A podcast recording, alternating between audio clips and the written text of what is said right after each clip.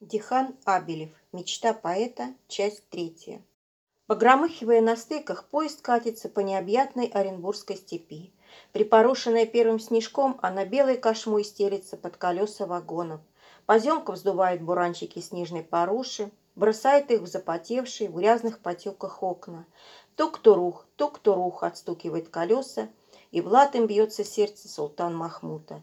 Он прильнул к окну и с жадностью всматривается в проносящуюся мимо степь, удивляясь про себя, как эта железная грохочущая арба может ехать с такой скоростью, быстрее скакуна с лихим джигитом. Но вот, выбросив клубы белого дыма, паровоз загудел пронзительно и тревожно. Попутчики по вагону начали собирать пожитки. «Станция Троицк!» – торжественно объявил чернобородый проводник. Поезд замедлил ход и, наконец, остановился, лязгая буферами. Тесня друг друга, пассажиры спускались по грязной, прокопченной лесенке на перрон. Там кричали, смеялись, плакали. Кто-то кого-то встречал, кто-то кого-то искал. Мешки, чемоданы, сундуки не пройти по перрону. Кое-как султан Махмуд выбрался на площадь перед вокзалом и в растерянности остановился. Куда идти? Толпа постоянно редела. Одни, взвалив пожитки на плечи, уходили в сгущающийся мрак пешком.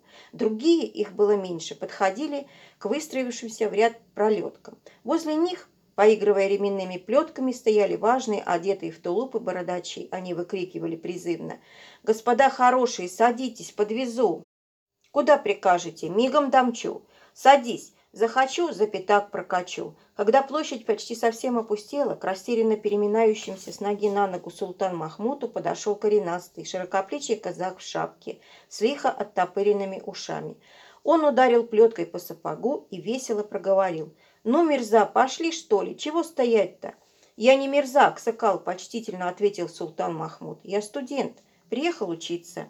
«Э, да все равно, кто бы ты ни был, садись в пролетку, подвезу».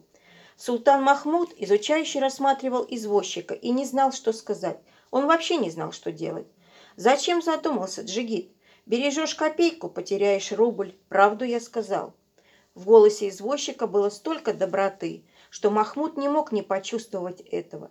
Он признался доверительно. «Аксакал, плохо не думай обо мне, мне не жалко денег, я просто не знаю, куда ехать». Это мы еще выясним, Джигит. Извозчик повеселел, подхватил сундучок султан Махмута и ловко поставил его под сиденье в передок. А сейчас садись. Лошадь лениво взмахнула хвостом, переступила с ноги на ногу, но с места не сдвинулась.